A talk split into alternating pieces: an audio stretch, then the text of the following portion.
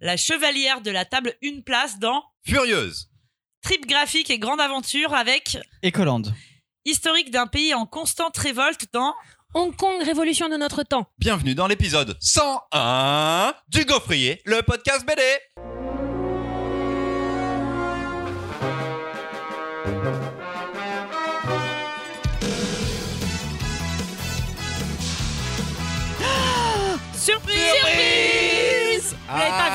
Pas Non, vu ça, celle-là. Non, ça, On c'est moi. Allez, j'étais chaud.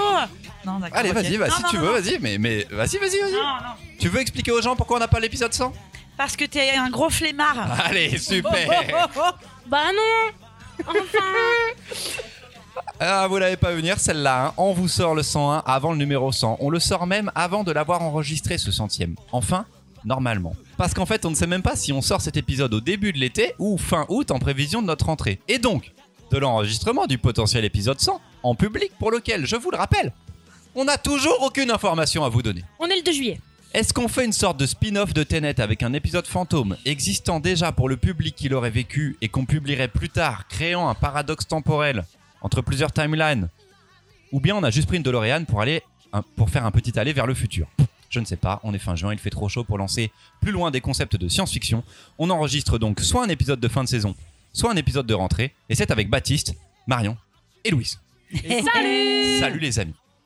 Notre indispensable Mathias est également avec nous pour nous documenter cette anomalie temporelle Salut et également animer le jeu qui arrivera avant la dernière chronique parce que le gaufrier c'est un format euh, presque toujours pareil, trois chroniques BD, comics ou manga avec trois débats pour en discuter et comparer nos avis.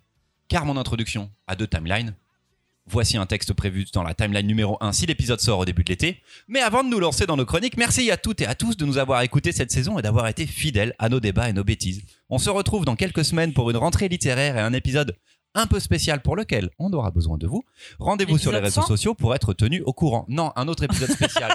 tu te rappelles celui qu'on doit enregistrer dans un endroit un petit peu particulier où normalement tu as réservé ton week-end avec Damien. Mais on n'en dit pas trop. Pendant l'été, vous aurez aussi droit à des, épisodes best-of de toute première chronique Tipeee que Mathias va sélectionner et monter afin que vous ne nous oubliez pas pendant que vous croûtez sous le soleil. Timeline numéro 2, si l'épisode sort fin août. Merci à toutes et à tous d'être là pour la reprise du gaufrier. On vous a préparé une nouvelle saison pleine de nouveaux coups de cœur et d'affrontements entre Team Cœur et Team Sans Cœur. Même que Mimoun va revenir sur la moitié des épisodes. Et c'est important de rassurer le fan club de Mimoun. On reçoit des messages, euh, voire des lettres de menaces quand il n'est pas là. Les gens veulent entendre le gourou. Et oui, il reviendra bientôt. La sixième saison du Gaufrier est donc lancée. Et afin de coller avec les sorties les plus récentes, on démarre avec un album paru il y a bientôt un an. Et c'est Furieuse, c'est moi qui vais vous en parler. Bienvenue dans un nouvel épisode de Christopher raconte les coulisses du Gaufrier au lieu de faire une chronique. Aujourd'hui, on va découvrir pourquoi il y a une BD vieille d'un an dans la sélection. Le retour de l'escroc. Quand je demande aux chroniqueurs et chroniqueuses de me faire leur sélection, je demande qu'on parle de titres récents.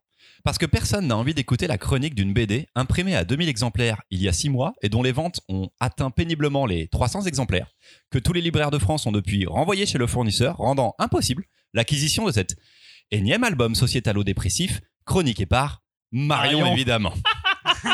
Je suis outrée. Déjà qu'on enregistre plusieurs semaines avant la mise en ligne des épisodes et que les BD ont souvent déjà quitté l'étape de nouveauté quand vous nous entendez, et je vous entends penser très fort. Quand même, vous pourrez lire les BD en numérique avant qu'elles ne sortent. Sachez que non, pas de ça ici. Au gaufrier, on aime toucher les livres et les caresser, comme un préliminaire au déculotté que je me prends à chaque chronique manga ou comics.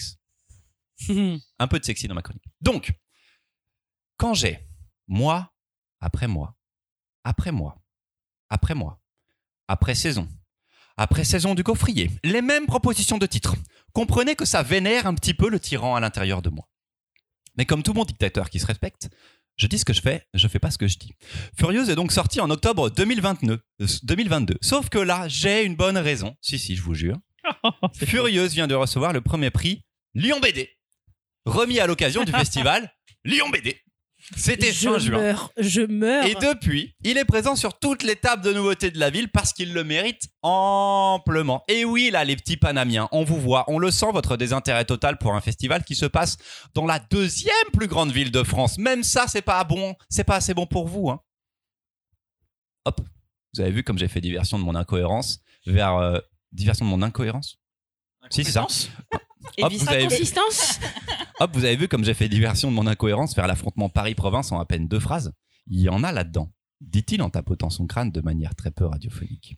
Mais peu importe qu'elle soit sortie il y a 250 jours ou qu'elle vienne de remporter un superbe prix dans un superbe festival dans une superbe ville, Lire Furieuse n'a pas de prix. Enfin si, un. Un prix unique. Mais ce n'est pas ce qu'il vaut. Enfin si, il le vaut ce prix. Mais pas son prix, parce qu'il n'est pas cher pour ce qu'il est. meurs. Mais il a mérité son prix, qui est unique. Je Parce que c'était le premier prix Lyon BD. Allez, j'arrête. J'ai trop de regarder, euh, j'ai trop écouté de chroniques d'Emeric Lompré. J'ai quand même préparé un petit résumé pour savoir de quoi ça parle. J'allais me dire, il fait une chronique comme moi, on comprend rien. Tu veux dire, il raconte pas l'histoire? Raconte pas l'histoire. Furieuse, c'est l'histoire de la seconde fille du roi Arthur, du grand roi Arthur, le légendaire roi Arthur, Arthur Pendragon, le seul, l'unique Arthur, le héros, mais depuis une quinzaine d'années, Arthur le poivreau. Arthur le gros dégueulasse, tout juste, tout bon à suriner dessus en même temps qu'il vit de sa chope. Arthur qui ne quitte pas sa fidèle Excalibur, qu'il a aidé à combattre la horde de démons qui ont envahi, envahi le royaume à l'heure de son apogée. Excalibur, doué de sa propre intelligence et qui voit comme tout le monde son porteur se transformer en déchet au fil des années. Mais je vous rappelle que c'est l'histoire de la seconde fille d'Arthur, Isabelle, celle qui doit se marier au glauquissime baron de Combre, Quimbre, Combre, dans un mariage arrangé qui n'arrange bien que l'ignoble quinquagénaire. Il faut dire qu'il peut le faire plusieurs fois de suite quand il est en forme. Grand prince pour un baron. Ah, c'est dégueu. Isabelle va fuir retrouver sa grande sœur Maxime, Maxine, qui elle aussi avait fui un mariage arrangé, avec le même rebutant petit baron. Et elle va embarquer Excalibur avec elle, au risque de contrarier tout rouge son papa et enflammer la colère du baron. Débute alors un voyage, une geste décalée, drôle et dramatique, empli de fureur. Parce que sous ces couverts de dessins un peu humoristiques et des vannes qui fusent par dizaines, c'est l'histoire d'une vengeance, d'un soulèvement et d'une colère. Furieuse, c'est un, c'est une, Furieuse, c'est une aventure moderne et anachronique de l'histoire arthurienne par deux auteurs qui ont digéré l'heroic fantasy et en recrachent une version enragée. C'est donc de Geoffroy Monde et Mathieu Burnia, c'est publié chez Dargo et ça coûte 25,50 euros. Marion, Je peux voir. qui me fait la tête là? Tout le monde me fait la tête parce que bon, euh, elle n'était pas assez bien mon excuse pour pouvoir parler de Furieuse. Tu me l'avais pas proposé Furieuse? Bah non. Ah c'est pas toi qui... Ma- Baptiste, tu me l'avais Ah proposé. si, oui, toi. j'avais dû le proposer. Non, oui. non, moi je te l'ai pas proposé, non. Euh, je peste d'abord euh, parce que je, je vis mon, ma vie de chroniqueuse sous un régime tyrannique incohérent et ça me fait perdre les cheveux de la tête. Incroyable. Imaginez quand j'ai eu la liste, j'ai demandé confirmation à Christopher pour qu'il me confirme qu'on allait bien parler d'un album Sorti de un an. septembre dernier. Octobre. octobre dernier, soyons précis. Donc je l'avais lu au moment de sa sortie parce que c'était quand même un enjeu de fin d'année un peu euh, repéré par les libraires et mis en avant. En tout cas dans la librairie dans laquelle je travaillais, ça a été pas mal défendu. Je l'ai donc relu euh, pour aujourd'hui et peut-être que c'est tant mieux. Parce que du coup, deuxième lecture, à ma première lecture, je j'étais alors clairement pas emballée par le titre. La- L'album ne m'a clairement pas emmené parce que j'ai trouvé les détournements euh, de la geste arthurienne en mettant euh, cette jeune fille en, comme protagoniste principale, ça m'est complètement passé au-dessus. Enfin, c'est une bonne BD, hein. c'est ok, mais une fois que je l'ai refermée, euh, voilà, c'est ok, c'est pas la première fois qu'il y a une, épée qui parle, un vieux roi naze et des barons manipulateurs qui veulent se marier avec des adolescentes. Globalement, on l'a déjà vu quand même. Et là, je le relis et je suis toujours pas extatique de l'album. Moi, il me fait pas marrer. Je suis pas tellement sensible à la blague. Je suis pas tellement sensible non plus à, comme l'expression de la fureur. Je la vois bien, mais je la trouve quand même assez superficielle. En revanche, en termes de découpage d'aventure, ça marche bien. Ça marche bien. Le départ, le pourquoi elle part, le comment elle part, la dynamique qui se fait entre Isabelle, la protagoniste principale, et Excalibur, son épée, qui ressemble quand même à une aiguille, euh, est quand même loin des chevaliers de la table ronde. Mais pourquoi pas Ça marche bien, les dialogues fonctionnent bien, c'est hyper efficace. Je pense que c'est aussi relativement grand public en termes d'accessibilité. Ça peut être proposé à des ados, ça peut être lu et des lectures partagées. Mais voilà, dans ce genre de format qui change un peu les codes, euh, moi j'ai bien vu à la lecture de ce titre que Podom était passé par là et ça a pas le génie scénaristique quoi. Ah ouais, je vois pas du tout le lien avec Podom. Eh ben, prenons euh, une époque historique très marquée dans la littérature.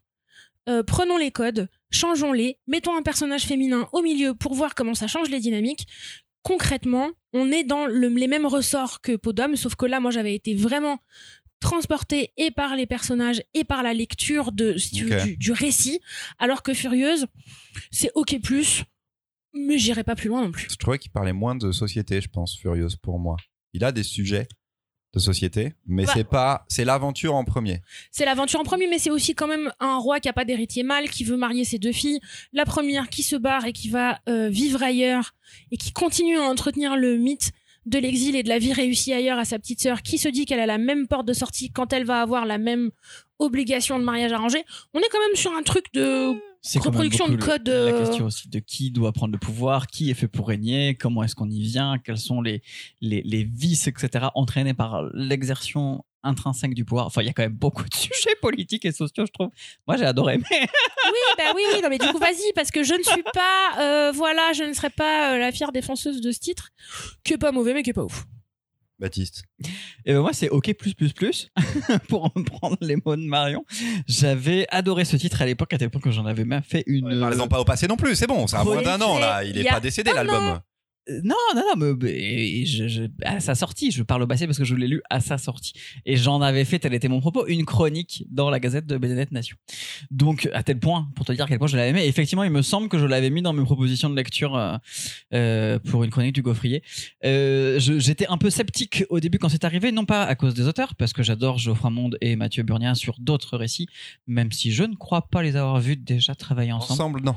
Et mais parce que c'est deux mecs qui veulent faire une BD où on va parler entre autres choses de féminisme et que du coup c'est toujours un peu touchy et qu'on je préfère toujours que ça passe par les personnes concernées c'est quand même toujours beaucoup mieux cependant ce petit bémol mis de côté, euh, qui était déjà le cas par exemple dans Blanc autour, une autre BD euh, qui parlait euh, de l'histoire de la population noire américaine et écrite par deux blancs. Euh, mais au-delà de ce, cet aparté, le récit m'a fait hurler de rire. C'est totalement mon humour. J'adore Geoffroy Monde et ça le confirme encore euh, ici. Je trouve que la manière dont il amène ces personnages où on a un petit sourire en coin, on se dit il va forcément se passer quelque chose. Mais et parfois il, il nous sait très bien nous détourner et nous amener à vraiment un truc qui moi me fait exploser de rire. Je trouve que l'épée, l'épée, concentrez-vous sur l'épée, messieurs dames, elle est incroyable. La- ne serait-ce que pour pas spoiler, parce qu'il faut pas spoiler, mais la petite larme qu'elle fait pleurer à un moment Ah oui. donné sur sa garde, j'étais pas prêt. C'était incroyable. Graphiquement, euh, c'est plus que beau. C'est très très bien mené, c'est très bien construit. Ça, je suis d'accord avec toi. Le découpage euh, fonctionne vraiment super bien. J'ai aimé que ça prenne ses grosses libertés par rapport à la geste arthurienne, c'est-à-dire qu'on va parler de la légende du roi Arthur, mais on réécrit pas non plus la légende du roi Arthur parce qu'on est post roi Arthur. On s'intéresse à ses filles. On, voilà, il y a des beaux twists que je n'avais pas vu venir, euh, ce qui m'a fait Aux plaisir. deux tiers de l'album, il arrive sur un truc auquel on s'attend pas. Et ça, c'est cool. Il Alors, renverse je sais pas si totalement on la parle exactement arthurienne. du même twist, mais moi, y a, parce qu'il y a un twist quand même que j'attendais un peu. Mais voilà. Et comme dans, alors, euh, j'ai envie de dire, comme dans certains Miyazaki, même si le traitement est très très différent, il y a ce côté, euh, tout le monde a deux personnages. Tout le monde en soi, tout personnage a une double personnalité. Voilà. Sans vouloir trop en dire, mais parce qu'après, on va rentrer dans trop de détails, on va me reprocher de spoiler encore. Euh, Il y a, euh, y a voilà ce côté un peu euh, double de chacun que je trouve très très bien amené, très bien mené, et parfois euh, dans des idées et des révélations surprenantes. Euh, non, voilà, je pense que j'ai été assez dithyrambique. Christopher, nous sommes d'accord pour une fois, c'est Non, incroyable, une BD d'humour. euh, Mais ce qui est, Euh, ce qui est génial, c'est c'est que l'humour est amené. Alors, il y a des gags visuels un petit peu euh, Oui. dans les tronches, mais je trouve qu'il est plein de punchlines. Et la force de cet humour-là, c'est qu'à un moment, il y a un personnage qui va sortir une punch et que personne ne réagit. Et c'est comme ça que son humour marche. C'est-à-dire qu'il y a vraiment une vanne qui sort et tout le monde fait comme si elle n'existait pas, ce qui fait que dans le rythme du dialogue, quelqu'un a posé un délire et on le laisse là et on est seul, nous, à rire avec, comme si c'était une blague qui était rien que pour nous. Et je trouve ce, ce positionnement de l'humour, euh, j'ai l'impression que dans l'écriture, il a d'abord écrit l'histoire, l'aventure, les dialogues et qu'après, il s'est dit, OK, là, je mets une vanne en plus, là, je mets une vanne en plus et là, je mets une vanne en plus. Ça marche extrêmement bien. Mais plus t'avances vers la fin, moins c'est rigolo, quoi. Oui, oui, il y a, un- y a des vrais sujets qui sont abordés, parce que là, Ouais. on parlait effectivement de l'humour. Moi, c'est avant tout ça qui m'a touché, mais enfin, même sur des réflexions, du coup, sur la question du féminisme, je le trouve pour le coup très pertinent, enfin, à Ouais, mon il sens, il n'y il a a- pas d'erreur. Et euh, il, euh, il aborde, donc, comme on le disait, mais tout à l'heure aussi, des sujets de société et des sujets de, de construction politique qui font écho à des situations actuelles. Et, euh, et voilà, il règle pas, il règle pas tous nos problèmes, hein, Ah, mais euh, c'est pas le but, je pense. Le but, c'est d'utiliser une grande aventure pour en plus avoir un petit, un petit sujet féministe derrière. Et ça fait réfléchir. Non mais regardez-moi euh, intensément. Je, je veux dire, j'ai quand même été bien plus, j'ai quand même été bien, bien, bien, bien plus radical sur d'autres albums. Oui, oui, oui. Euh, on n'en est pas là de celui-là. On n'en est pas là de celui-là. De là à aller le chercher neuf mois en arrière, faut quand même. Il y a deux semaines, Louise n'avait même pas lu la BD pour sa chronique. Euh, je vous laisse deviner si. Si j'avais lu la BD. Oui, t'avais lu un tome et demi il y a six mois. Oui. Non, je l'avais lu il y a pas si longtemps. Tu es donc en train de feuilleter Furieuse pour la première fois, peut-être? Ouais. Et cette épée, enfin ce fleuret quoi. Oui, c'est vrai, on est Voilà. exactement sur un fleuret. Ce qui est très anachronique parce qu'il y avait sans doute pas de fleuret à cette Complètement. époque-là. Complètement, pas du tout. Cette forme d'épée ne sert qu'à un- des vannes, dans, enfin, à un moment Et elle dans est très très drôle, moi je trouve cette épée. Elle me fait assez rire. euh, assez. D'ailleurs, elle est jamais nommée Excalibur. Je l'ai nommée Excalibur dans ma chronique, mais en fait, elle n'est jamais nommée Excalibur. Si. Si, si, moi je pense que. J'aurais dit si pas. avec Louise, mais j'avoue, je j'ai pas la certitude. Mais pas. Il sort, il parle de l'épée magique et tout, mais euh, il ne parle pas vraiment d'Excalibur. Il me semble. Tu trouves ça cool, euh, Louise, pour le moment? Ouais, pour le moment, je trouve ça assez cool. Le roi il est dégueu, il a de la morve et tout. Ouais. Et elle, elle est marrante. Et quand même, les, quand même, quand même ce, ce, ce, ce fleuret et a l'air quand même excessivement Et le drôle. traitement graphique très euh, cartoon, en fait, finalement, avec des couleurs qui vont très souvent vers le très rouge, le très violet, le très vert même. Euh, c'est assez original. Par contre, ils sont vraiment très pauvres, ces pauvres. Hein. Oui, c'est le principe. Puis ils sont tout gris. Et ils sont tout Ils gris. sont tout gris. Dès qu'il y a les pauvres, Ils sont tout euh, ils sont tout, tout le monde est Ils, gris. ils mangent des patates blettes, ils n'ont pas d'eau potable. Oui, c'est très drôle. Ouais. Ah, les pauvres, qu'est-ce qu'on rit. Qu'est-ce qu'on peut rire d'eux, quand même. Elle a tué Je ne cautionne pas du tout cette information. Je. Là, Je, vraiment, je- je m'attendais. je- je- Je m'attendais à ce qui allait se passer de ton côté, Baptiste, puisque tu me regardes intensément comme t'aimes un album et que moi je l'aime pas. Comment ça va du coup de faire partie de ce genre d'humour? Non, là, C'est je drôle, me hein. désolidarise là. C'est super. Bravo donc à Geoffroy Monde et Mathieu Burnier encore une fois pour leur prix à Lyon BD extrêmement mérité. C'était déjà Ça, une très vrai. belle sélection pour le premier prix à, à Lyon BD. C'était la première fois que ça se faisait. Ça devrait reprendre les années prochaines. Et euh, très cool que ce soit eux qui aient été euh, choisis. La BD n'avait pas encore eu de prix. Et je trouve que ça manquait. Baptiste, tu veux faire une chronique d'un comics, le plus beau comics sorti cette année, qui s'appelle Ecolands.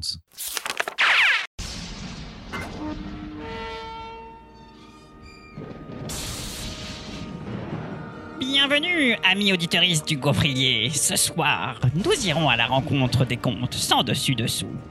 Espérons que notre ami rouge ne perdra pas son sang-froid dans ce monde de loups affamés.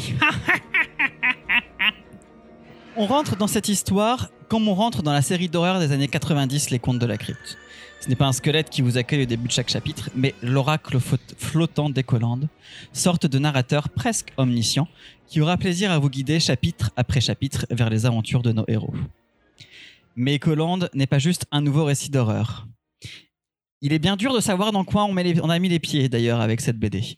De l'horreur, du fantastique, de la science-fiction, de l'héroïque, de l'aventure, du politique. Tout ça va se mélanger. Et l'on craint au début de ne pas s'y retrouver, il est vrai. Pourtant, dans un format à italienne qui lui aussi est atypique, la narration coule à flot et déverse sur nous tout son lot d'émerveillement et de tripes.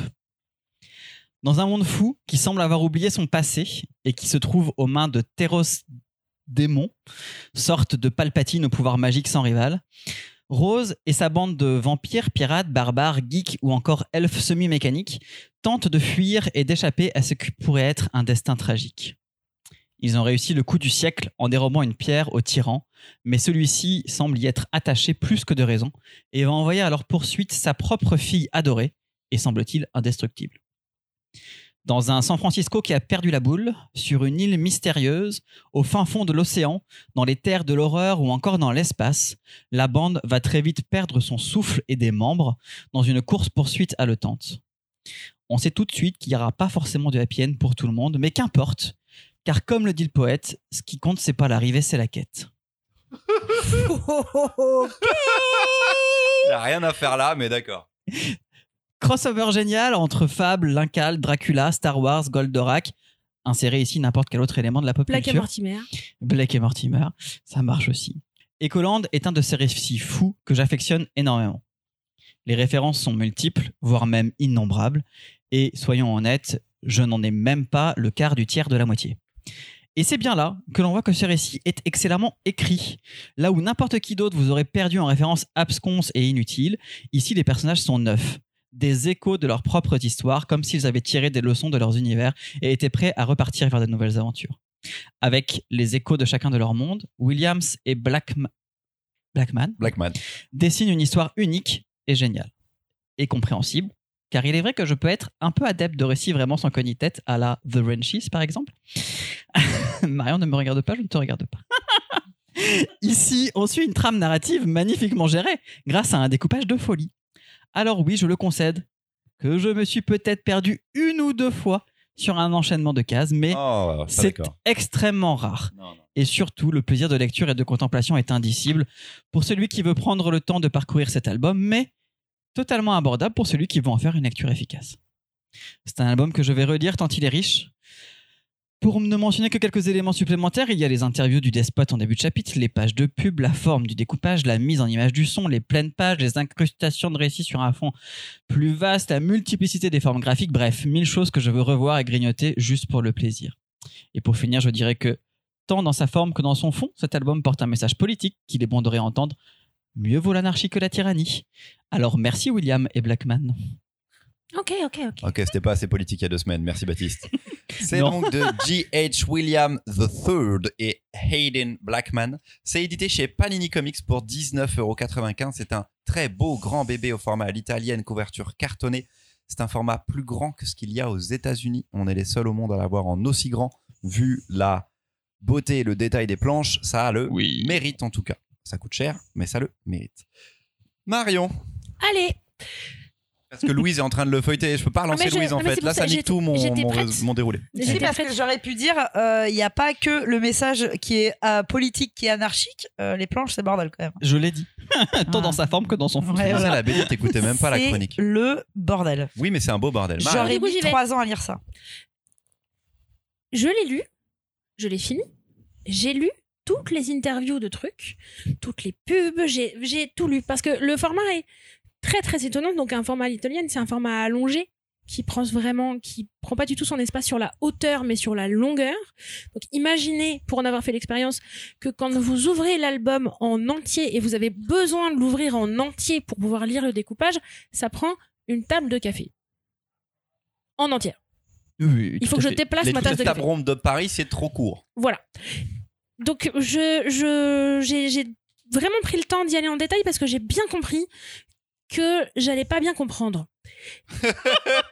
Et j'ai terminé ma lecture en n'ayant pas bien compris ce que j'avais lu. Arrête, pas toi. En revanche. En revanche, en revanche, le fait est que c'est très étonnant parce que la narration est hyper claire. Il y a une histoire. Il y a une Oui. histoire.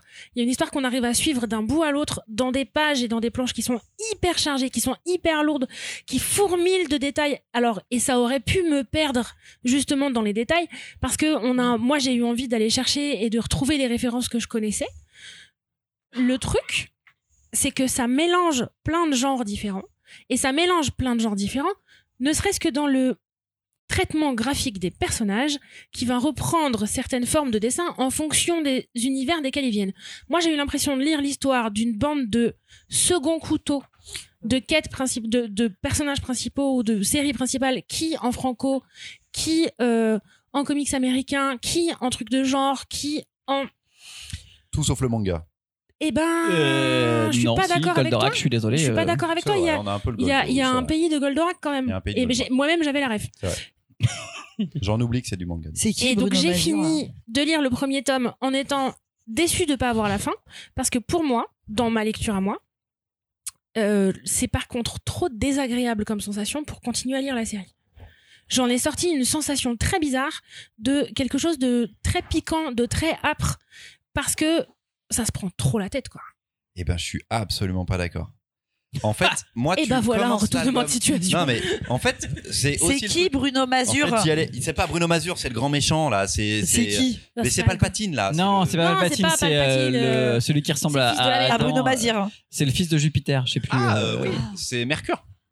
Je Non, c'est sais pas. Mercure. Non, euh, Ah bah vous avez bien compris la BD. Romulus, hein. Romulus, Romulus. Romulus, c'est Romulus, Romulus. tout à fait, c'est Romulus. Non mais il y a tellement de personnages que c'est compliqué de retenir Mais tout le monde. alors, c'est un album que j'ai beaucoup, euh, que j'ai vendu en VO et tout, qui était donc en- dans un format plus petit, et les planches sont dingo. J.H. Williams, c'est un mec qui a travaillé sur Batwoman entre autres, Promethea de Alan Moore, et je me dis bon, j'ai lu Promethea, c'est génial Promethea, mais c'est exigeant de ouf et c'est très très dur de rentrer dedans. C'est c'est vraiment euh, du snob. Et je me dis putain, il recommence un truc de snob, ça me casse les pieds, j'ai pas envie quoi. Et en fait, il met une, un dessin et des planches et une écriture visuelle au service d'un scénario très simple. Le scénar est très simple. On peut pas, enfin, tout le monde peut le comprendre. Tu peux te dire que c'est chargé, que et c'est pas, ça se veut pas prout prout, ça se veut pas intellectuel, ça veut pas passer à autre chose. Le, j'avais très peur de ne pas pouvoir le conseiller en me disant putain encore un truc un peu perché. C'est pas du tout perché, c'est tellement beau. Et c'est juste des gens qui essayent de survivre à une course poursuite parce qu'il y a quelqu'un qui les poursuit derrière. Le scénar, il est c'est basique. méga fluide. Et c'est grandiose parce que ensuite, graphiquement, il t'emmène de- dans différents endroits, différents mondes, selon les chapitres. Tu sais que dans chacun des chapitres, il y aura quelque part une scène d'action. Tout est un peu millimétré, on le sait presque déjà à l'avance de ce qui va se passer. Mais juste, là et c'est à couper le souffle tellement c'est beau. Donc tu parles de complexité. Je ne comprends pas à quel moment. Eh ben, je pense que tu viens de mettre exactement le doigt. J'avais pas réussi à identifier le truc. C'est qu'effectivement, euh, toutes les planches sont à tomber par terre. Les univers sont hyper distincts les uns des autres. Il y a même des références d'autres albums et d'autres univers dans certaines cases. Sauf qu'en fait, je m'en branle de l'histoire. Mais fort, hein. Mais, mais que non, mais du coup, mais mais, mais du coup, ça t'a même un- empêché de comprendre une histoire basique. non, quoi. non, c'est ce que je t'ai dit au début. L'histoire, elle est Non, fluide et je l'ai compris. Juste, compris ça. moi, ça m'intéresse pas de lire la suite. C'est beau. J'irai voir une expo incroyable. Franchement, les, Ouais, les dessins, ouais. j'ai envie de non, mais tous dommage, les voir C'est dommage un parce par que c'est du pulp. C'est du Mais pulp, c'est de voilà. l'aventure, c'est de l'aventure à l'ancienne. Et c'est en fait hyper simple dans son déroulé. Mais les planches, elles sont dingo. Le gars se tape un délire, c'est incroyable. Mais moi, je trouve que c'est une espèce de très grande synthèse de ce qu'est, alors, enfin, peu importe l'univers de conte ou quoi. Enfin, il y a un côté très, euh, comme tu dis, il y a une, une- quelque chose d'ultra synthétique dans le scénario, euh, qui fait que du coup, on peut amener euh, tous ces éléments euh, à côté, euh, qui sont ces éléments graphiques. Et j'aime beaucoup ce côté de double lecture, c'est-à-dire que quoi qu'il arrive, quand bien même on peut passer du temps à s'attarder sur chaque page, sur chaque case, on revient toujours à l'histoire et on y revient de manière logique. Et vraiment, dans ma lecture, alors que ça part vraiment dans tous les sens, dans, la, dans les euh, voilà, c'est c'est dans les instinctif planches, dans ça les part dans tous les sens. Un- Mais, Mais c'est instinctif. elle est hyper simple. Mais vous êtes, vous êtes d'accord? Ouais, ouais, je sais. Ouais, ouais. Et globalement, non, mais je on n'est suis pas d'accord avec toi, c'est pour ça. sais- Non, non, mais et, alors et encore moi, c'est mon combat. non, là, c'est que, Marion dit que c'est trop basique et elle se fait chier. Ouais, ouais, mais bisous. moi, c'est Je- J'ai essayé de le dire différemment, mais en fait, parce que bisous. moi, dans la librairie, j'aurais eu du mal à le conseiller si ça avait été trop tarabiscoté, trop starbé. Et en fait, au niveau scénar, c'est hyper simple. Donc, je vais pouvoir le conseiller hyper facilement. Il y a mes grands-parents qui m'appellent. On va pas répondre. Euh, je vais pouvoir le conseiller hyper facilement parce que c'est que un tome 1. Ça, c'est dommage. J'aimerais bien la suite. La suite, elle va arriver, soyons clairs, dans 2-3 ans parce que la suite n'est pas encore aux US et il y a rien d'annoncé. Mais quel beau projet, quoi. Ah, quel beau projet de se dire, ils mettent 10 ans à faire ça parce qu'il y a plein de trucs à écrire. J.H. Williams, il fait des trucs de fou. Il y a quelques noirs et blancs à la fin. C'est saisissant, c'est incroyable aussi. C'est à tomber. Mais du coup, question, euh, et euh, sans malveillance de ma part, euh, Christopher, vraiment, vraie question. Du coup, comme c'est quand même ultra référencé au monde de la BD, de manière générale, et à tout ce qui s'est fait comme pop culture étendue de BD, euh, là, t'as raison quand tu parlais de pulp, c'est exactement ça. Et Baptiste de Conte aussi. Mais est-ce que tu vas pouvoir le conseiller à des gens qui sont pas des gros amateurs de BD, qui veulent voir leurs propres références, avec une ligne de narration pareille? Non, je rejoins totalement ce que a dit Baptiste pour moi dans sa chronique, c'est-à-dire que ce truc-là, ces références-là, sont pas du tout obligatoires. Tu les vois graphiquement, c'est-à-dire que tu sens que graphiquement il y a quelque chose, mais elles ne servent pas le récit, les références. C'est-à-dire que tu n'as pas besoin de savoir que c'est un personnage précis de pirate, par exemple. Romulus, je trouve qu'il a une armure qui ressemble énormément à celle des New Gods euh, chez Marvel. Donc il y a des références où je me dis, putain, graphiquement, est-ce qu'il est allé plus loin? Moi, je pourrais aller plus loin dans la recherche, mais dans la narration, elle, c'est le petit chaperon rouge, c'est tout. Et t'es même pas obligé de le savoir, tu t'en fous, tu sais juste qu'elle est habillée en rouge. J'ai eu peur la première page, le rouge, le machin et tout. Je me Oui, dis, oh, moi vas-y, aussi, j'ai eu un peu Il peur. va tenter le truc un peu chiant, on va se retrouver dans du Dave McKean avec Raptor qu'on avait déjà fait. Alors moi, j'espérais non. un peu quand même, mais C'était non pour moi. trop compliqué. Mais en fait, en fait, il abandonne ça. Et même le côté interview est super cool parce que le côté interview te donne juste des petites infos en plus, te donne juste, te fait juste exister le méchant qui n'existe pas véritablement dans la BD. Donc, il, il pallie quelque chose qui était un peu manquant dans leur scénario que je trouve, encore une fois, simple et tant mieux. c'est hyper chouette que ce soit aussi simple à lire en fait, parce qu'on a trop d'œuvres comme Promethea justement d'Alan Moore qui sont extrêmement complexes et qui se veulent difficiles d'accès, qui sont des choses galères et exigeantes et qui te demandent autre chose. Là, vous le posez sur une table et vraiment à la lecture, c'est mieux à plat que n'importe comment. On est d'accord. Vous le mettez à plat et vous vous tapez un délire trop bon. Je c'est pas si long à lire. C'est pas un livre qui fait, enfin, il fait peur en tant qu'objet, mais une fois que vous êtes dedans, c'est tellement grand, c'est tellement beau que vous, vous avez une expérience de lecture absolument géniale. Il y a plein de bonus à la fin qui font que peut-être le prix est un peu plus cher que ce que ça pourrait être. C'est génial qu'ils y soient. Ils étaient dans la VO et tout. Je suis très content. Euh, 50 balles, euh, 40 balles, pardon. 40 balles, c'est un budget. C'est pas si cher pour ce que c'est, je trouve quand même. Merci Baptiste de me l'avoir fait lire parce que j'étais en train de le Je repousser au fur et à mesure. Louise, est-ce que tu veux en parler un petit peu? Moi, j'aurais mis 10 ans à le lire. Mais en fait, non, c'est pas long. Je te jure, Ah je l'ai lu hier en une heure et demie Après, seulement. tu quoi. peux mettre du temps à le lire. Oui, non, Moi, je sais que j'ai mis- par je l'ai contre, lu en plusieurs fois. En parce termes que de récit, euh, non, t'aurais je pas mis voulais ans. passer Mais non, du mais parce temps que t'as dessus. as envie de regarder les trucs. Et oui, quoi. t'as envie de regarder les planches, te- mais tu peux y Putain, revenir les planches. Le serpent des sargasses, il est juste Mais incroyable. tout est beau. Par contre, du coup, elle voit des vrais trucs dans sa boule. En fait, le truc de boule, c'est vraiment le pulp américain. Toi, Donc, t'es c'est revenu le- sur c'est Daldadan, l'oracle. toi. C'est l'oracle de la fin. Oui, mais Ouais, c'est l'oracle de ouais. la fin qui te raconte juste. Il- Et dans le prochain épisode, il y a ça. C'est tout. C'est les un de la crypte, qui va te servir. Mais exa- exactement comme les contes de la crypte, tu as raison. Sauf qu'il est pas au début, il est à la fin. Alors en Ouais. fait, si il est au début des chapitres, parce qu'à chaque fois ils disent je suis heureux de vous retrouver, c'est juste qu'on l'a pas sur le premier chapitre qui est l'introduction. Ah. Il y a une introduction, Non, a c'est un personnage qui est à la fin des chapitres en VO. Je le sais. C'est vraiment, c'est à la fin des chapitres. Voilà. voilà. incroyable. Mais alors ils Mais disent donc, à chaque fois dit- je suis heureux de vous retrouver, oui, de vous etc. retrouver à la fin de cet épisode pour vous annoncer la suite. Ah ok incroyable. ça fait Mais, le, ça voilà. fait le Ça fait trailer. le lien avec. ça fait le teaser Alors, moi, du je pensais qu'il revenait. d'après, techniquement. Je pensais qu'il revenait du coup pour l'épisode suivant euh, en Mais c'est vrai que le découpage est limite un peu mal fait en termes de nouvelles, euh, de nouveaux chapitrages. Oui, euh, il dans faut-. Ah ok, très bien, bah cool, je suis ravi Ça a ça a l'air assez foufou. C'est Si totalement vous, fou, si vous me mais dites c'est qu'on pas, met pas tant de temps que ça à lire, c'est. C'est pas Ouais. si compliqué et c'est ça qui est génial. Vraiment foncez dessus. Si le, la partie graphique vous plaît, vous allez kiffer le, le dedans. Bah, si vous lisez de la BD, il y a forcément un bout de la partie graphique qui vous plaît. hein. Oh, je Oui. pense. Et, vu le mélange de genres, Je le vendais pas Voilà. aux fans de franco-belge. Si, un perso, il fait un peu euh, genre. euh, Parle. Torgal, tu vois. Ah il y a bah, des sûr. persos là qui font Torgal un peu là. Lui là. Lui là. Lui là, avec sa grosse barbe, il fait Torgal là. C'est Conan. C'est Conan. Mais très Ouais, bien. voilà. Ouais, il fait Torgal. On quoi. a un jeu à faire. Le Ah oui, parce que parce qu'on a organisé cette session d'enregistrement une semaine avant et qu'on a calé le programme une semaine avant, j'ai demandé si quelqu'un pouvait s'organiser, enfin prendre la mise, la- faire le jeu. Camoulox Et Mathias s'est proposé, merci Mathias. Que, Oui. que nous as-tu concocté? Alors, je fais un truc extrêmement original qui a jamais été entendu dans l'univers du podcast. C'est le jeu des mauvaises critiques. Ah putain, c'est bon ça. Ah, Ah, ça, c'est ok, bon. on balance, c'est parti. Donc t'as- t'es allé chercher des Je mauvaises suis allé critiques. chercher des mauvaises critiques de titres plutôt connus. Oh, Oh, génial, wow. et j'aime bien. globalement qui ont été faits dans le gaufrier. Et hésitez. euh, Génial, coupez-moi, hein. j'adore. Je C'est-à-dire des, Non, des- non, mais c'est pas des critiques du gaufrier. hein. C'est des Ah. titres qui ont été Sur des plateformes de chroniqués critiques en dans le ligne. gaufrier, mais je suis allé sur euh, différents sites et j'ai Ok. cherché les mauvaises notes. Est-ce que Ok, les meilleures critiques nulles sont sur Amazon ou pas? Je suis pas trop allé sur Amazon parce que généralement les critiques nulles c'est euh, mon colis est arrivé abîmé. et j'étais genre super mec. Voilà, ça me va. Très bonne idée de jeu. Très Voilà. très bonne idée de jeu. Donc c'est jeu de rapidité?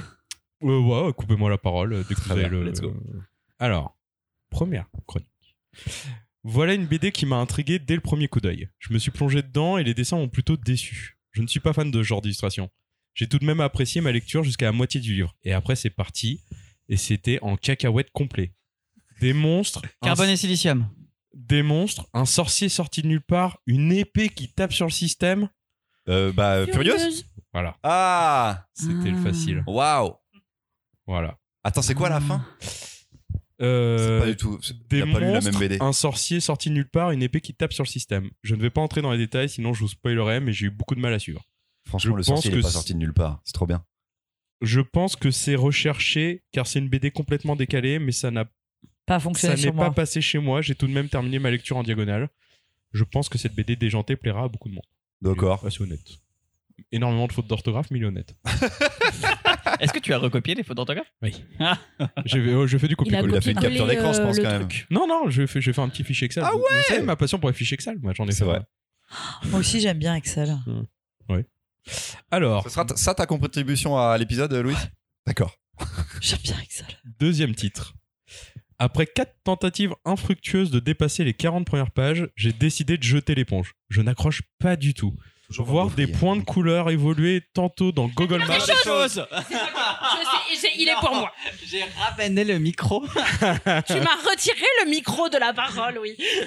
Oh non, c'est triste, mais en même temps, je peux comprendre, mais elle est tellement bien cette BD. Voir des points de couleur évoluer tantôt dans Google Maps, tantôt dans un logiciel Google professionnel d'aménagement intérieur ne m'a absolument pas fait vibrer, ne serait-ce qu'un petit orteil. Ça manque cruellement de dessin, bordel Ok. Et puis après, il se plaint. On dirait mon pote Il- Sam. il- il- La fin étant quand même... euh, nous n'aurions pas affaire à la première BD réalisée, réalisée avec ChatGPT et le jury d'Angoulême n'y aurait vu que du feu? Oh non, c'est vilain ça. C'est faux, c'est faux, Ouais. c'est faux. ChatGPT n'aurait jamais inventé la baleine. Non, et puis surtout, il a créé ça bien Oui. avant que ChatGPT existe, Oui. parce que c'était un principe narratif qu'il avait déjà sur d'autres. Rien que ses méthodes de dédicace sont incroyables. Oui. Euh, alors, troisième titre. Un dessin architectural très agréable, mais je cherche encore l'histoire. Astérios après Polype. lecture. Chris Ware, c'est un Chris Ware ça.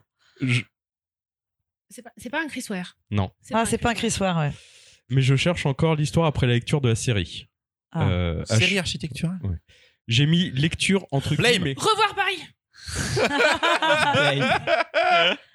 Évidemment. Celle-là été obligée. Attends, attends, attends. Et il dit quoi à la fin? Attends, vas-y, vas-y. Je la vois sous un nouveau jour, cette chronique. J'ai mis lecture entre guillemets car le ratio prix-temps de lecture est l'un des pires que je connaisse.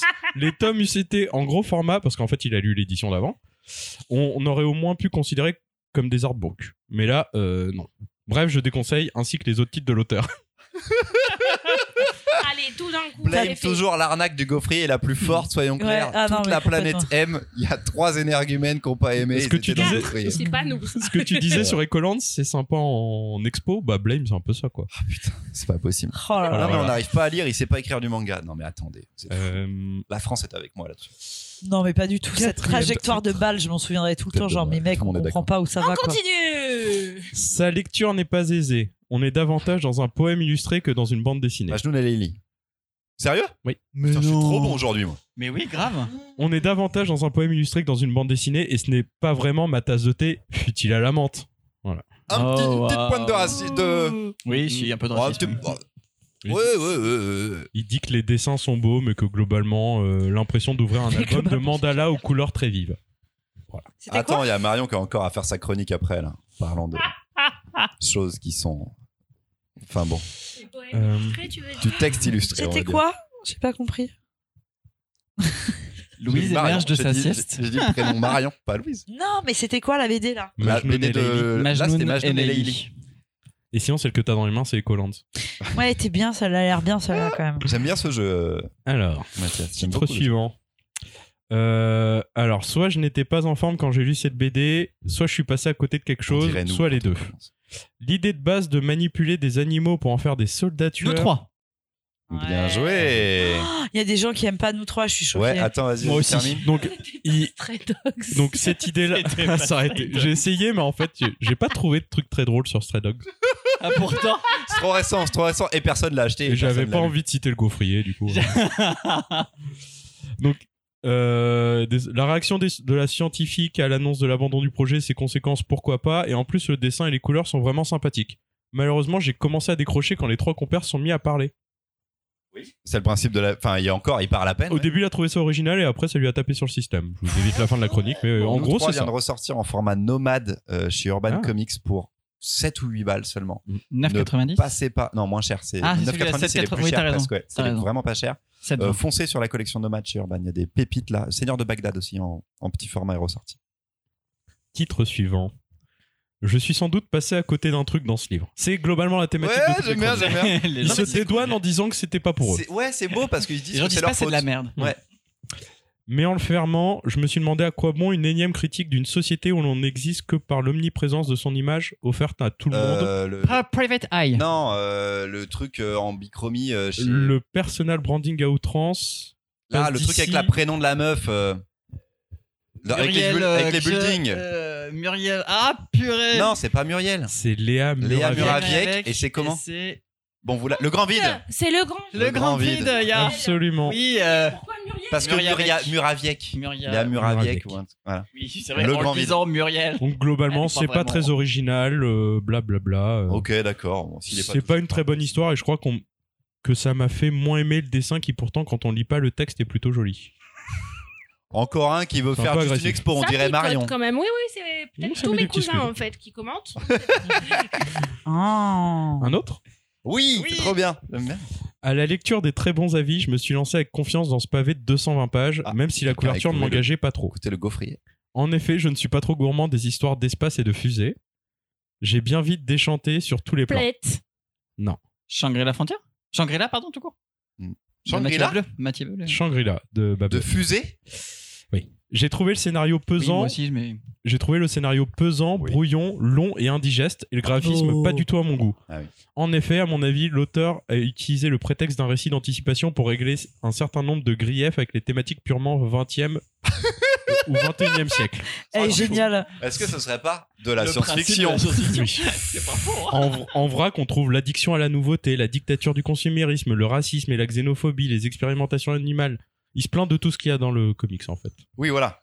Bon, ok, c'est pas Bon, l'œuvre la plus mature de Mathieu Babelet. Jean-Michel Ronchon a fait un commentaire. Oui, voilà, c'est ça. Mais bon, c'est tout bien fait quand même. Et à la fin, il dit qu'il vote à droite. Il se plaint des dessins des extérieurs dans lesquels il a cru, il a cru se retrouver dans un centre commercial crasseux ou sur les tapis roulants de la station Montparnasse. Je me suis dit que c'était Bah, c'est le principe, c'est le principe de la BD, mais Oui, euh, c'est euh, ouais. Bah du coup, il a très bien compris. euh, Il a très bien compris la BD. Mais bon, s'il voulait que ça se passe avec du marbre, c'est un peu plus compliqué euh, dans du post-apo. Post-apo marbre. Alors, titre suivant. Grossier, ennuyeux, nul, stupide sont les mots qu'on trouve dans ce salmigondi pour qualifier les gens. Ce sont aussi les mots qui Faut viennent. pas prendre les gens pour des cons? On n'a pas fait ça. Ce sont aussi les mots qui viennent à l'esprit pour décrire ce gros album farci de brouillons dégueulasses qui veulent se faire passer pour des dessins.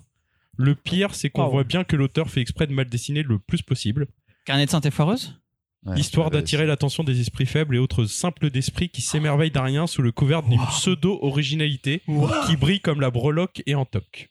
Ah, celle-là, celle-là, elle pique. Ah celle-là, ouais, elle est, elle- celle-là, elle- elle est celle-là, elle piquante. fait mal. Or, cet pas que c'est album n'est qu'un gros, un gigantesque dépotoir où s'accumulent de façon désordonnée et délibérément grotesque des délires aussi abscons qu'assommants qui semblent issus du cerveau mal formé d'un adolescent attardé carrément autiste sur les bords. C'est vachement bien écrit.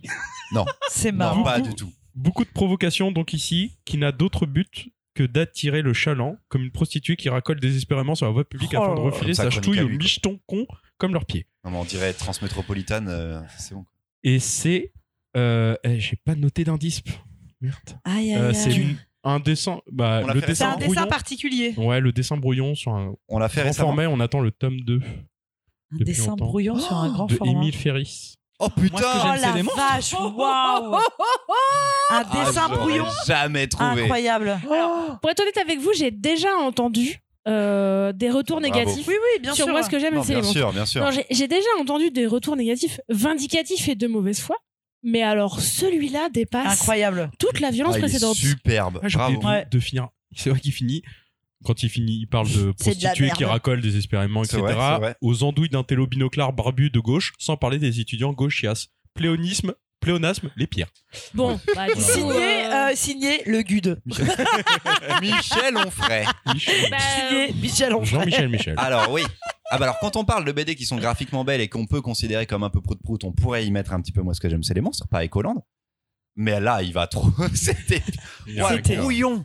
Brouillon, c'est incroyable de dire C'est ça un quand cahier d'enfant Ouais. quoi, tu vois, mais c'est- tout est magnifique, incroyable, trop bien trouvé. Moi, j'aimerais bien être brouillon comme ça. Oui voilà. Perso, il- Si ton brouillon c'est ça, si mon brouillon c'est ça, c'est ok. Franchement, c'est ok. Il me reste un titre. Vas-y. On a souvent comparé l'auteur à Chris Ware ou Daniel Close.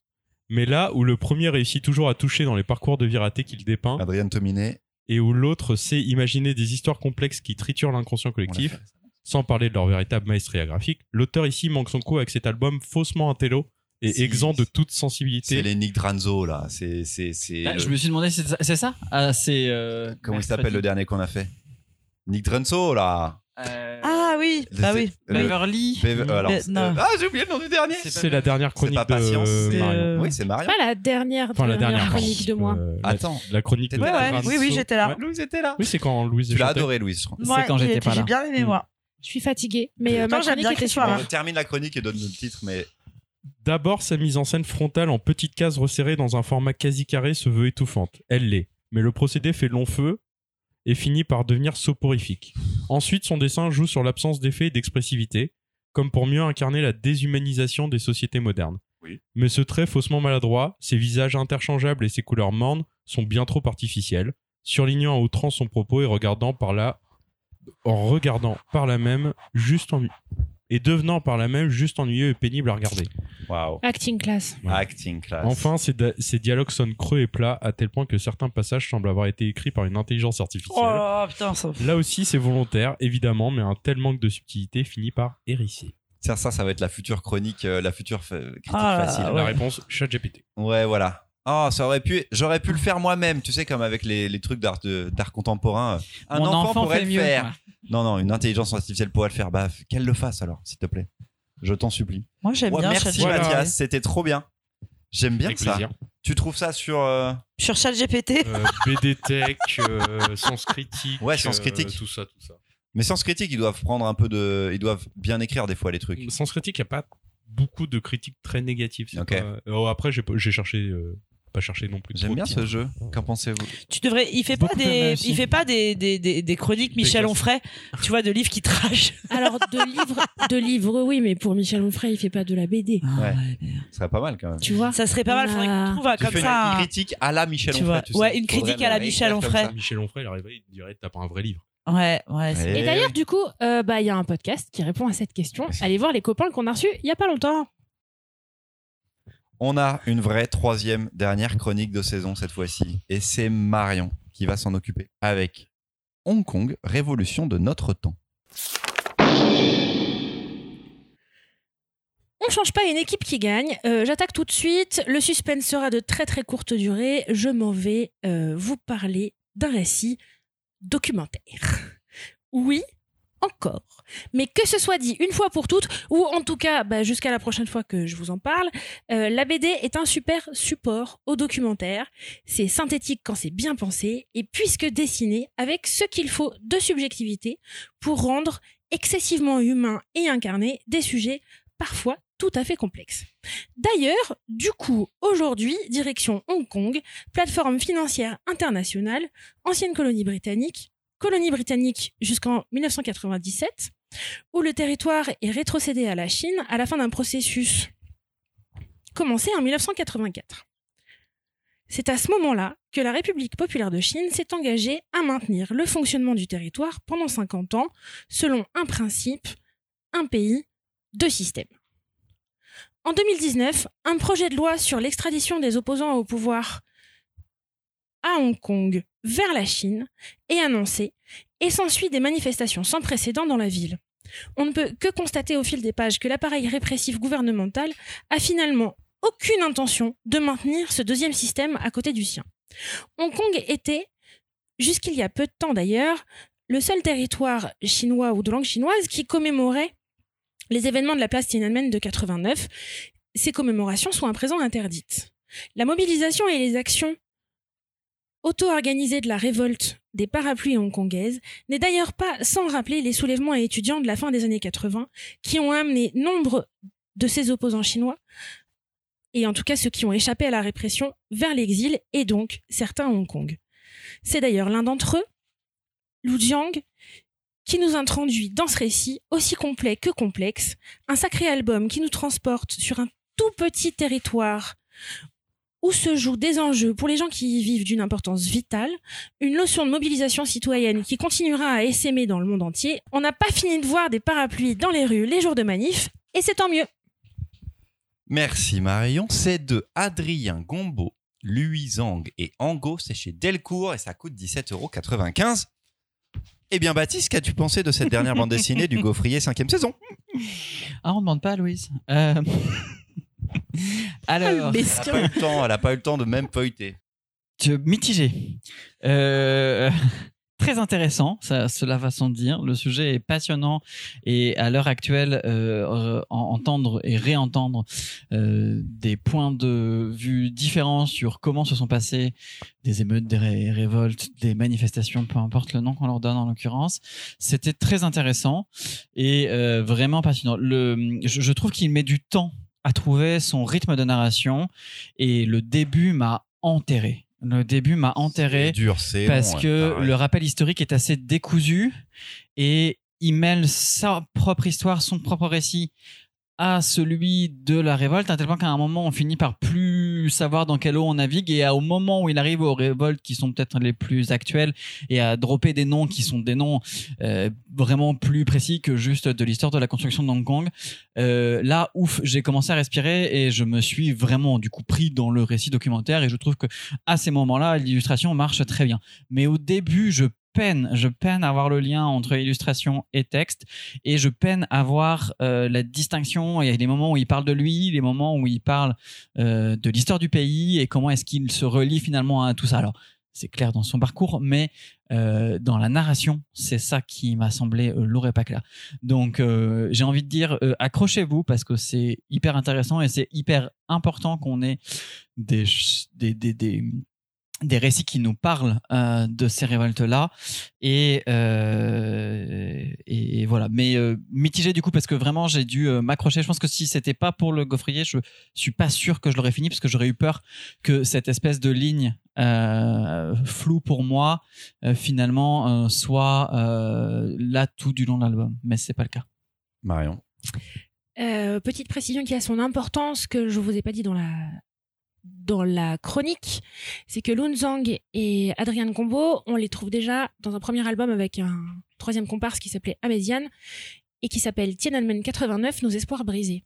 Il s'avère que cet album-là, c'est l'histoire de Lun Zhang qui nous raconte 30 ans après euh, les événements et la répression de Tiananmen, ce qui a fait son parcours à lui et comment lui est devenu un opposant au régime en exil et maintenant, par la force des choses, un des spécialistes euh, de Hong Kong et de l'opposition à la République populaire de Chine sur le territoire. Je me suis rendu compte, après l'avoir lu et en fait après avoir écrit la chronique, que pour moi ça me paraissait évident parce que je connaissais déjà le titre, je connaissais déjà Tiananmen et donc je voyais, pour moi c'était la légitimité de cette prise de position d'introduction au début de l'album, elle était évidente. Et en prenant du recul, puisqu'un ancien opposant euh, lui déjà en exil, nous raconte les révoltes en- cours ou là très récentes, et mine de rien, qui va et qui va émerger et qui a émergé comme opposant, partis eux-mêmes en exil depuis quand ils n'ont pas été victimes de la répression. Je comprends complètement ta critique. Néanmoins, il s'avère qu'en français accessible et euh, plutôt sous une forme documentaire que sous un ouvrage universitaire très précis ou très très complet, j'ai pas lu grand chose d'autre sur Hong Kong. Je suis tout à fait d'accord. Euh, Là, vraiment, à part pour m'y être intéressé par d'autres biais, enfin, je, je suis tout à fait d'accord avec toi. Il n'y a pas, euh, Oui, pour moi, d'autres choses Baptiste faciles d'accès. lég- euh, posait pas la question de la légitimité de l'album ou des auteurs d'ailleurs. Il pose la légitimité de l'album, pose la légitimité de l'album euh, en tant que BD. Oui, bien sûr. Et là, je rejoins Bah, sur le Baptiste début, et je vais sur même le encore début. plus loin. C'est que c'est c'est que c'est que je vais encore plus loin que Baptiste. Je trouve que ça ne fonctionne pas en bande dessinée. Ok. Ah ouais, carrément. C'est un texte illustré et qui, malheureusement, les illustrations sont pas euh, consistantes tout au long de l'album. C'est qu'on a des traits différents. C'est pas hyper bien foutu en tant que BD. Et le texte a beau être très intéressant, ce que ça raconte a beau être très intéressant. Euh, en effet, on passe par une intro qui est plutôt chiante, mais qui a un contexte historique dont on a besoin, tu vois, pour essayer de comprendre ce qui se passe après. Mais ça ne, ça ne fonctionne pas, en fait. Ça ne fonctionne pas parce que ce n'est pas une BD. Ils essayent pas de faire une BD. Il y a quelqu'un qui a récupéré un texte et après, euh, le dessinateur ou la dessinatrice, euh, je ne sais pas euh, de quel genre il ou elle est, a juste essayé d'organiser ça sur des planches, mais ça n'a du coup pas énormément d'intérêt graphique. Et ça en vient à ne pas rendre le texte hyper intéressant non plus. Très ennuyeux, très long. J'ai trouvé ça, du coup, ça peut m'intéresser en livre. Je ne lis pas de livre, mais si ça existait, ce serait comme dans ce sujet-là que je l'aurais voulu, quoi. Parce que là, ça ne justifie pas le fait d'en faire une bande dessinée. Parce qu'on n'est pratiquement pas dans un code de bande dessinée et qu'en plus, ça, les deux ne, ne se répondent à aucun moment. À aucun moment, pour moi, il y a euh, discussion entre les scénaristes et euh, la personne qui dessine. Et Ah oui. ça en fait un album pff, intéressant sans plus, quoi. Et malheureusement. C'est euh, terrible malgré le sujet qu'il traite, quoi. Exactement. Non, mais comme et comme dit Marion, s'il n'y a rien d'autre sur le sujet de manière euh, euh, en, en texte pur, en hors BD ou hors texte universitaire, c'est Salvatore qui est qui puisse y avoir un, euh, ça pour pouvoir lire, tu vois. Mais mais, Mais c'est pas très intéressant comme de- BD, quoi. Je On comprends les chier. limites de forme que vous y trouvez. Je, comprends- je comprends vraiment les limites de forme que vous y Je, trouvez. je n'ai pas réussi à finir. Je suis arrivé, je pense, jusqu'à la partie, Baptiste, que tu décris comme celle plus intéressante. Mais même à ce moment-là, j'étais enterré. Le mot est bon, c'est ce que tu disais par, euh, par cette intro. Et je me disais, mais ça, ça décolle jamais, ça m'intéresse pas. Le, le peu de choses subjectives, hein, personnelles qui met dedans ne sert pas forcément le récit non plus. Oui, ça, je suis d'accord. Et, et graphiquement, esthétiquement, cette euh, révolution hongkongaise, on l'a beaucoup vue à la télé, elle a beaucoup été illustrée euh, par des vidéos, et elle est, à son, à son insu, hyper belle. Elle est extrêmement graphique. C'est-à-dire que ce qui se passe dans les rues, les, les, quand ils éteignent des, des fumigènes avec les plots et tout machin, il y avait, il y a, il y a une sorte de beauté dans cette révolte, rangée en plus quelque part des fois, qui est très belle et qui en plus dans l'album ne ressort pas. Donc j'y retrouvais même pas une beauté esthétique qui pouvait parfois y avoir dans ce que Ouais, je ressentais ça, du. Pour de- le coup, du- autant du- j'entends euh, tout ce que vous dites jusqu'à maintenant, autant euh, pas faire de riot porn, c'est bien aussi en fait. hein. Écoute, Parce que continuer à parler de Oui, révolte ça- en s'arrêtant à la beauté graphique de ce qui est en train de se passer, tu vois, bien, ça marche plus. fort bien. Ça marche plus. ça. L'album n'est pas très beau. Moi, je suis pas. Pour le coup, je, tu vois, pour le coup, là, je me pose un peu en faux par rapport à toi. Au début, oui, je vois vraiment cette dichotomie, cette absence de lien entre voilà.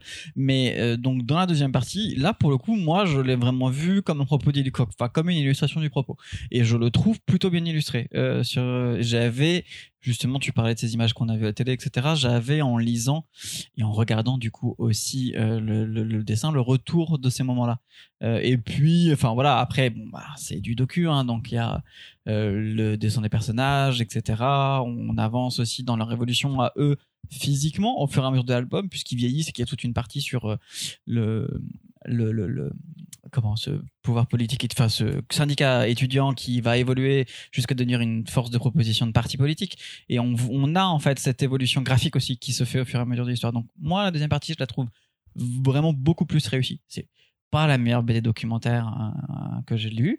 C'est pas David B euh, qui fait euh, les relations États-Unis-Moyen-Orient. Ah oui, oui, non, c'est vrai que si on compare à ça, Oui, bah non. Non, Voilà. c'est pas- Non, mais- ça, on non, est d'accord. On est d'accord. moi, On est je- d'accord. J'aurais aimé retrouver ça. C'est pas ça, c'est pas grave. Mais euh, la deuxième partie fonctionne mieux, je trouve. Vous avez pas aimé le... C'est marrant parce que du coup, moi qui l'ai juste feuilleté euh, là comme ça, et je, je- je lisais des, des- des petites pages en- pendant que, que vous en parliez. Euh, Moi, graphiquement, c'est un truc qui, typiquement, je dirais, c'est marrant. Ça me donne envie d'y aller, quoi. De alors voir dans la des- BD ou à Hong Kong? Non, pendant la Révolution. non, dans la, B... la BD. D'accord. ça me donne envie d'y aller, euh, de, de lire la BD, quoi. Justement, je suis en mode, tiens, il y a des propositions qui sont fun, quoi. Tu vois, genre, euh, ça me donne envie d'aller plus loin et de, de, de, de lire le propos, quoi. Donc, euh, comme, Contraire à Ecoland. non, eh ben, eh, non mais Ecolante c'est tellement dense que tu te dis putain merde, il Non, ça non, va, mais, ça, euh, tu vois. tiens, c'est étonnant parce que en effet, moi, j'avais pas envie du tout d'y aller dès le départ, et une fois Mais dedans, je me disais, bah ça me plombe encore un pas- peu plus. Ça me, toujours pas envie d'y être. ça me fan. Et ça, on a bien raison. vu. Ah merde. On lèche c'est mes pétales Et petit à petit.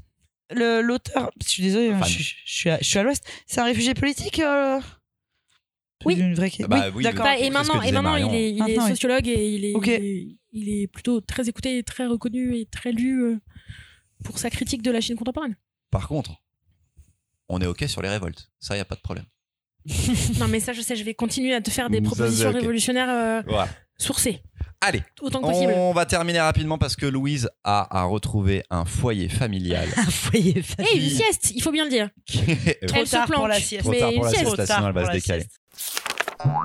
Je vous propose de faire les recommandations culturelles. J'en ai pas. Bah alors ça attends, tu peux, soit tu peux réfléchir, soit t'en Ok. as pas, c'est pas grave, t'es pas obligé d'en avoir. Euh, je vais proposer à Baptiste de le faire en premier, c'est J'en ai toi qui as trouvé fait la fin. c'est vrai que j'en ai pas moi non plus, donc euh, Ben, j'avais un peu euh, galéré et je me suis souvenu que, euh, en fait, les, euh, la guerre en Ukraine a fait ra- se ramener en je France. recommande la guerre en Ukraine. Non. Je la reco de ouf. S'il vous plaît, écoutez ma fin de phrase. Euh, a fait se ramener en France des œuvres d'art euh, pour protection, dont entre autres euh, quelques-unes qui sont exposées au musée du Louvre actuellement. Alors il y en a que quatre ou cinq, mais ce sont des icônes euh, donc grecques. Exactement. Euh, et donc des icônes religieuses, c'est du, c'est très intéressant parce que c'est l'occasion de se euh, voir un travail ancestral qui a perduré dans le temps, mais qui, enfin voilà, a été fait avec des techniques très particulières. C'est très codifié, mais c'est aussi très très beau qu'on soit religieux ou pas. Et euh, voilà, on a la chance de les avoir là. C'est des, des, des œuvres d'art qui n'étaient pas forcément visibles jusqu'à maintenant et qui sont parmi les dernières euh, d'une ancienne tradition. Ça va pas après parler si je développe plus, mais voilà. Donc allez-y, c'est très intéressant. Euh, ça vaut vraiment le coup de jeter un coup d'œil. Loin de moi l'idée de mettre un coup de pied dans une fourmilière que je ne connais pas trop, Baptiste, mais n'est-ce pas la justification faite par euh, nous-mêmes, propres colons, à ramener des œuvres étrangères à un certain moment, de dire que c'est la guerre qui fait que nous gardons des Ah œuvres ben là, c'est là en l'occurrence, c'est les gens de l'Ukraine qui l'ont donné pour pas que ce soit détruit. Donc je- on, on, on- on Non, n'est je pas, me demande, je me demande. Non, mais on n'est pas sur le contexte de si Napoléon fin- qui débarque et qui veut si ramener à la la fin, pyramide. on si peut leur dire bon bah donner c'est donner et reprendre euh, c'est bon quoi on va Alors, les garder J'aurais peur d'être encore une gauchiasse de service, mais ils sont blancs, on va leur rendre. bien joué aussi. Marion Oh. Bonjour bonjour une Je- recommandation de gauchiste? Eh ben, figurez-vous que pas tant. Finalement, que pas tant. Je me reviens euh, vous raconter une super expo que j'ai vue il y a très très peu de temps, mais qui est en cours jusqu'au 15 octobre. Donc, quel que soit le moment où vous l'écoutez, avant le 15 octobre, vous aurez l'occasion euh, de pouvoir y aller. le. Dans le cadre de la 11e biennale, biennale du 9e, du 9e art, pouf, n'importe quoi, à Cherbourg, le musée Thomas-Henry, qui est dans le bâtiment de la bibliothèque et qui est fort très beau, a en ce moment une expo de De Crécy qui s'appelle Étienne de Crécy J'ai la ref. qui s'appelle pas celui qui fait de la musique de Nicolas de Crécy. Je suis fatiguée. Expo qui est mis en place après une résidence qui fait à Cherbourg. Ça, vous allez voir une quantité foisonnante de ses dessins et c'est quand même un type qui a une patte graphique qui est clairement identifiable. L'expo est extrêmement bien montée. Vous avez à la fois des extraits de planches un petit peu de ses premiers boulots et puis après des, des des focus, des zooms particuliers sur le rapport qu'il a à l'architecture, à la ville, à zoomer et dézoomer, ou alors à faire des focus euh, géographiques. Avec, euh, j'avais l'occasion moi déjà de connaître, de voir son boulot sur le Japon, mais j'avais jamais vu ces huiles. Et c'est vraiment de la peinture. Et là, c'est pas de l'encre. Ces huiles sur l'Italie qui sont hyper belles. Et la dernière euh, salle est assez étonnante puisque c'est le résultat de sa résidence à Cherbourg et ce ne sont quasiment que des eaux fortes de la gravure. d'accord très bien Hyper cool. Voilà. fort bien Ah. Euh, L'expo, elle est à 6 euros pour tous les gens euh, qui n'ont pas de réduction. Pour les gens qui ont des réductions, c'est des réductions. C'est gratuit pour les chômeurs et ça a les mêmes horaires que la bibliothèque. Ne vous laissez pas impressionner par l'accueil très pluie normande de la- de, de l'entrée du musée. C'est super. d'accord Mathias Alors, ce n'est pas une reco jeu vidéo. Pour changer. Incroyable. Trahison. J'ai quand même parlé du Stunfest juste pour le placer. allez Mais j'étais à Lyon le week-end dernier. Et j'ai. on s'est vu Et vu que c'est l'été, je vous propose deux Tu recommandes adresses. Lyon parce que c'est la Non, meilleure non. ville du monde. Non, il fait trop chaud. Ah, Mais je recommande reco. deux petites adresses de resto euh, que j'ai eu la chance. de- vas-y vas-y moi j'ai pas testé hein. Tu avais l'air de bien t'amuser chez Comic Zone.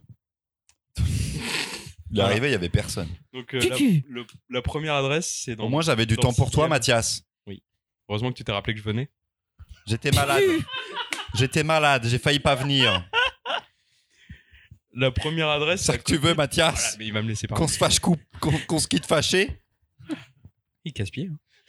ah bah oui bah demande-leur à eux oui ça fait 5 ans Bienvenue dans le gaufrier, Mais c'est un le podcast BD. ils ont signé pour ça au bout d'un moment Mais La- en vrai, il est la- sympa. Première adresse, c'est à côté du métro Broto. Dans le quartier Broto, du coup, dans le 6 exactement Ça s'appelle le Poivron Bleu. Un petit resto. euh, c'est, on va dire, euh, très. La carte, on va dire, est classique, mais pas mal créative sur les accords qu'il va faire entre. euh, Ah mais monsieur, il mange au broto quoi. oui nous c'est le quartier c'est le quartier Richoux euh, Oui, c'est Ouais. c'est notre Il mange 16e au c'est notre breton. 16e le broto 24 euros le plat dessert le midi, c'était un peu cher. ah oui voilà oui broto quoi Mais Le c'est vraiment excellent et la particularité du chef, c'est surtout qu'il est à la base pâtissier et il fait un baba au rhum qui est incroyable. ok La base. non Oh mais là là. vas-y vas-y on fait ça quand vous venez Et, là. le, Allez. et pour le alors par contre, j'ai j'ai pas vu de d'option VG pour le plat. ok C'est à noter. Et par contre, le soir, j'ai déjà oublié, c'est à côté de Sax Gambetta. Ça s'appelle Totem et Tempo. je qui est connais un même bar pas à tapas. c'est à côté de me- ma boutique Où de base, euh, tout est, toutes les propositions sont VG Et les propositions carnées sont en supplément, c'est un supplément à payer. Ça, on aime. Et les, et, les, et les tapas sont vraiment incroyables de créativité, de variété. Ça se tapasse le cul par terre. Voilà. C'est pa. Moi, je Je valide. l'avais, elle pouvait pas rester à l'intérieur. Elle pouvait pas rester à l'intérieur. Je comprends, je comprends, mais C'est la fin de saison. Et les deux, les deux propositions de resto bar à tapas sont dans une optique de local, euh, circuit court, etc. Donc c'est plutôt louable. C'est bon ça. C'est bon, Lyon. C'est Oui. bon Lyon. Meilleure ville. Bah, je crois que c'est la ça. capitale de la gastronomie. J'y suis tout l'été. Venez donc nous me voir à Comic Zone. Oui. Oui, c'est la meilleure ville du monde. allez-y, euh, ils s'ennuient quand même beaucoup. Louise, euh, pas de Oui. recommandation Si, si, j'ai une Ah, bah, recommandation. J'espère que. Voilà, faudra qu'on vérifie que je l'ai pas déjà fait. Euh, je vous recommande la. Jamais là. Mais on sait jamais, tu vois.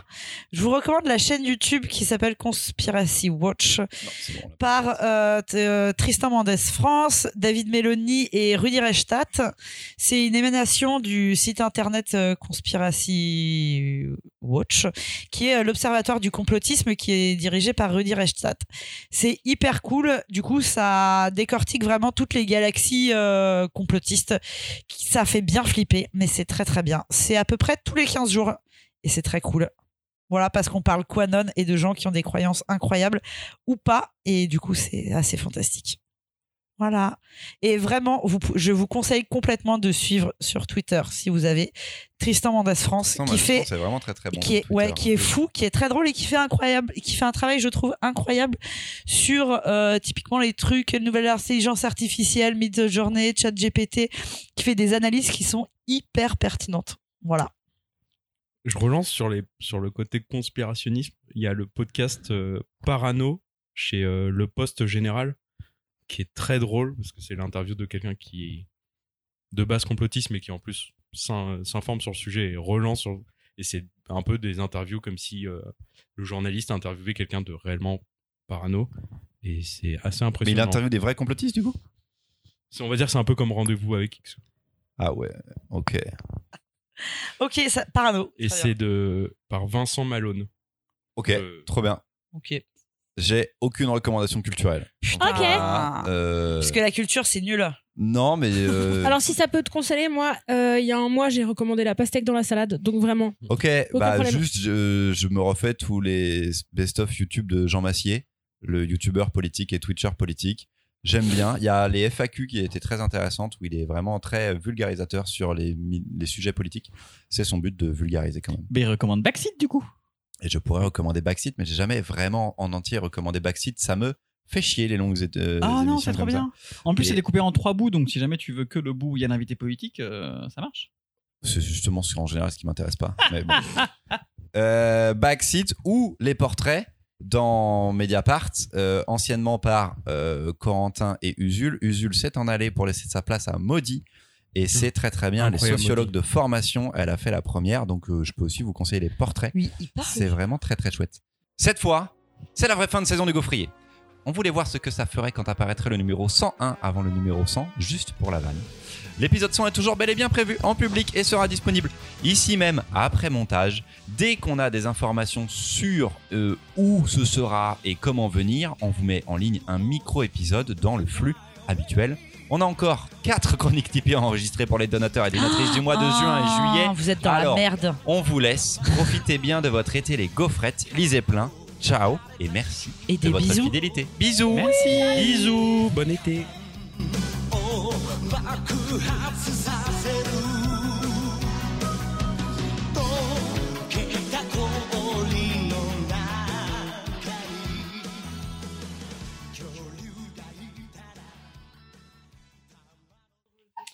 C'était pas bon, un, un- une forme.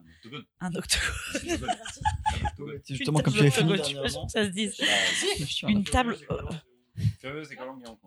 il y a un truc à oïde. Quoi? C'est oïde il y a un truc comme ça. Émo. Émoro. hémorroïde. Allez on est parti. Non, mais, non, mais tu sais quoi, dis-le pas et Introduction. on va voir si ça marche ou pas, juste comme ça. C'est moi qui le fais, de toute façon, c'est moi qui le fais. la chevalière de la table la chevalière de la table dans de- quoi? Tu vois il- tu vois on a envie de C'est dire une un truc table, elle a qu'une seule place. De la table, une Ah. place.